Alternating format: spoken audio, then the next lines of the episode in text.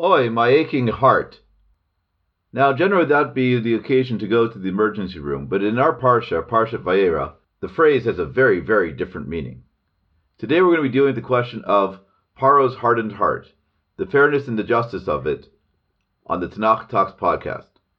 Hi, I'm Yaakov Beasley. I'm broadcasting on Erev Shabbat, Tafshin Pei, 5780 in Alon Shvut. We're overlooking the hills of Jerusalem, and today we're going to be talking about the classic question of Paro's hardened heart.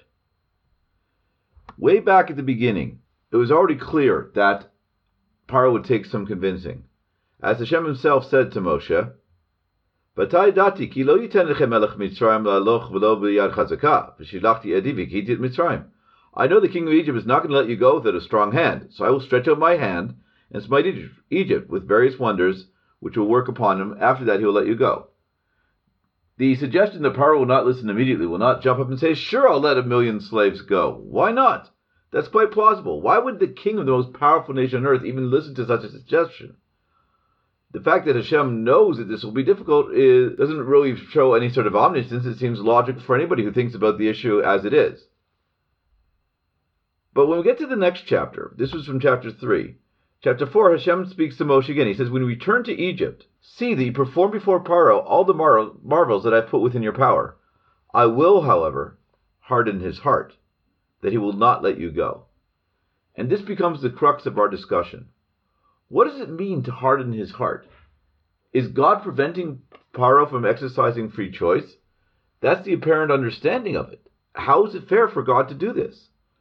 On one hand, you harden his heart so Paro can only make one choice to refuse the request to release the Jews, and then you choose to punish Paro for that same obstinacy.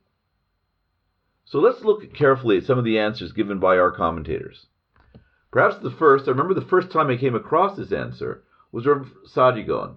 Rav Saadia Gaon makes a very simple thing. To harden a heart means to make his heart strong, so Paro does not have a heart attack. He does not go into cardiac arrest. It's an interesting idea, and it's plausible in the context of what's happening to him.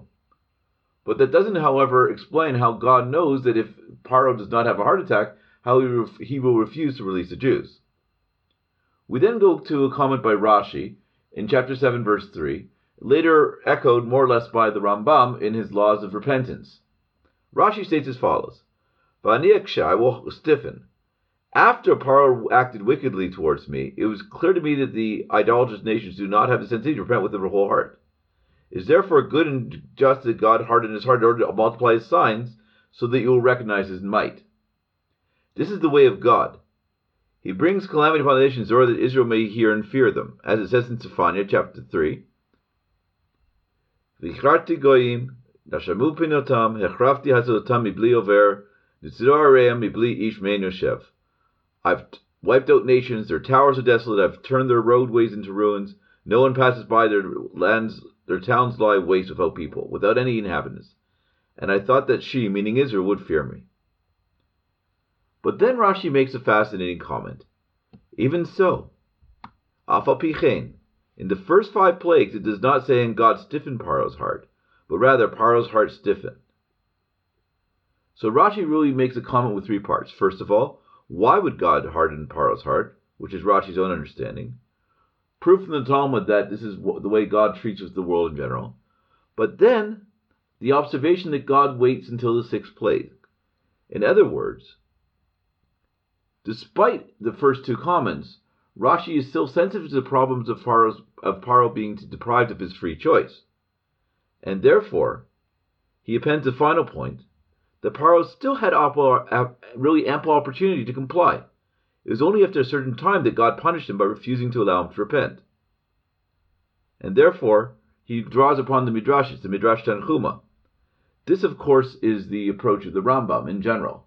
The Rambam is the one who says that one of the punishments that God may put upon a person, and Rambam does not distinguish between Jew and non Jew, but one of the punishments that God may choose to punish a person with, if the sin is severe enough, is the loss of free choice. You may do something so bad, so horrendous, that God may choose, I will no longer give you the opportunity to return. Now you must be punished. And in order to make sure that that happens, God will remove the free choice from you. My beloved teacher of David Fuchs, Zichron Tzadik Lev Racha, who passed away last month, He used to describe this as a person who would jump off a building, 100 story building, because he wanted to get a better view of the sky. As he's falling, he's amazed by everything going around him, but suddenly he notices that he can that the view of the road, the pavement below him, is getting clearer. Around the 50th floor, he turns to God and says, Listen, I've changed my mind. Can you please get me up on the top of the building? Nope, he's falling faster. Come to the 30th floor.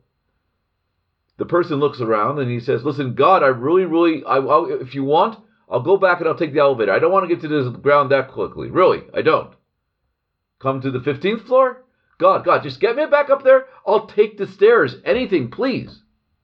But by that point, it's too late.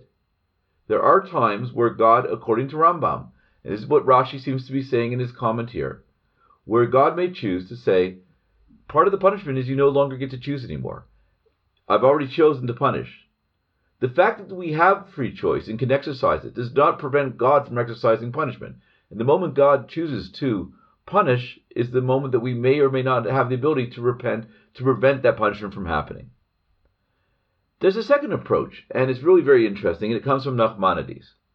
Nachmanides in Shmot Perek Dalet in, says as follows. And let me just read the exact thing here. Here's a, sorry, it's in um, it's in Shmot Zayin Gimel. It's in Shmot chapter seven, verse three. I will answer the question, says Nachmanides, that all those who read this narrative will want to ask. If God hardens Paro's heart, what is his sin? So listen carefully to Nachmanides. The reason is that Paro in his wickedness committed unwarranted acts of evil towards Israel. As a result, God removed his ability to repent. There are many verses in Torah that suggest that a person can be judged by one's earlier actions, i.e., his Masav Rishonim. And therefore, what's being said here is because of the cruel and unusual nature of Paro's behavior, he's entitled to a cruel and unusual punishment. And therefore, it's perfectly just and fair for God to do so. Perhaps an interesting modern approach is that of Rav Yaakov Meidan. Rav Yaakov Meidan says if you look at other places in Tanakh, specifically the story of Ichon, Sichon, Sichon, who refused to allow the Jews to go through his country, came out to attack him. Devarim tells us that, in fact, God hardened his heart so that he would go out to war against him. But what was the hardening of the heart? So Rav Yaakov Meidan suggests that Sichon looked at the Jews' previous behavior. They came to Edom, they begged, please let us go through.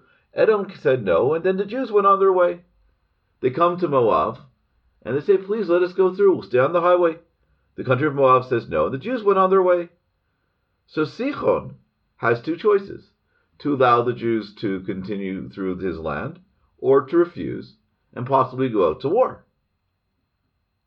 Based on previous behavior, it makes logical sense that Sichon would expect if I refuse, then I, and I make a show of force, the Jews will circumvent my country well and go away. They don't realize at this time that option isn't available to him. So, in other words, God has hardened Sichon's heart, i.e., convinced him uh, to perform in a certain manner, by presenting him with forms of behavior by Bnei Israel that would influence his decision making falsely. Now let's look at the story again in Egypt. Paro takes the force of the first plague, the plague of blood. All the water of the Nile turns red. He turns to Moshe and says, Listen, listen, just change it. Moshe says, Fine. You promise Paro to let them go? I promise. It disappears. But when Paro breaks his word, nothing happens. The same pattern occurs with the second plagues. They bring across this whole plague of frogs. Frogs cover the entire lands and the beds and the ovens everywhere. It's a mess. And again, Paro says, "Listen, if you, I, pinky, pinky swear, I promise you I'll let the Jews go this time. Really? All you have to do is just get rid of the frogs. Moshe does it again. And Paro again breaks his word. And again, there is no consequence. So, what behavior is being strengthened or reinforced in psychological terms? The fact that Paro can make whatever promises he wants, but the Jews really aren't going to do anything. He just has to wait out the plague, and the same game will continue. And he continues, and that's what continues his confidence in this choosing this form of behavior, says Rav Medan. Even though, in fact, when push comes to shove, it will be too late. Only when Egypt is led to the brink of ruin, its crops destroyed, its buildings crumbling, its firstborn dead, does Paro realize God was serious. And this is the perhaps the saddest part, but the um, consequence of Paro's hardening of the heart. The hardening of the heart means that Paro was making choices, making assumptions about Bnei Israel's behavior, and in that way being misled. I'd like to finish with the thought of the Sforno. Ovadia Sforno says there's two reasons we make decisions in life. We make decisions based on a cost benefit analysis, and we make decisions based on what we really believe in. Ideally, those two align with each other, they match up. But what happens when that's not the case? Let's say, for example, Paro. Paro, in his heart of hearts, does not want to let the Jews go. Paro wants to hold on to them, continue to rule over another people, to enslave them, something that is morally wrong. But at a certain point in time, the advice he's getting is let the people go. Not because it's the wrong thing to do, but because it's really not worth it. The cost benefit analysis does not justify holding on to them. From a purely economic point of view, Paro should have let them go a long time ago. So what Sforno says is hardening the heart is, like the famous Bill Murray character in Groundhog Day, what would happen, what would you choose to do if there were no consequences to your actions? If you remember the Bill of Murray, once he realizes that and the lights go on in his eyes, you know, he goes, You can do whatever you want. Why do I always have to follow their rules? Don't hit your sister, stand up straight, take it like a man, and of course, don't ride on the railway tracks. And this wonderful scenes of him enjoying himself and robbing banks and sleeping with girls and because there's no consequences to his behavior. What a wonderful feeling that was for him at that point in time in the movie. And that's precisely what is happening here. Paro is being told, What do you really want? Ignore the cost benefit analysis. Now, we always make benefits based on cost benefit analysis. It's not healthy not to. Whatever I may desire in my heart of hearts, if it's going to be damaging to me, it's generally not worthwhile to do it. But Sforno says that had Paro in his heart of hearts wanted to let the Jews go, had Paro out of his own free will, not because his arm was twisted behind his back because of the consequences of the punishments and the plagues, if that was the case, then in fact Paro could have let them go and Hashem would have stopped the plagues. Hashem's hardening Paro's heart says, What do you really want if there were no consequences, Paro? And unfortunately for Paro and for Egypt, to continue to rule, to continue to enslave, to continue to oppress. And so, in fact, says Sforno, the hardening the heart actually created the conditions for pure free will. Not free will based on I surrender, but not because I'm wrong, and not because what I do is immoral, but because you know it's just not worth the fight. But rather, the possibility where a person can come to the realization, I made a mistake, I'm sorry, I wish to do tshuva, to repent. I want to wish everybody a Shabbat Shalom and have a wonderful, wonderful week. Next week we'll be in Canada. I will be speaking in Thornhill, Ontario, Wednesday evening. An introduction to the new book that's coming out. The book is in the warehouse, thank God. I'll also be speaking about the book on Sha'arei Shamayim in Toronto on Shabbat afternoon. So it's going to be very, very exciting. I don't know if I'll be able to get a podcast up. Please God, I'll be able. I will try to at least record the Sforno, the Tefania Shir, which will be Wednesday night. If not, wish everybody a wonderful week and Shabbat Shalom.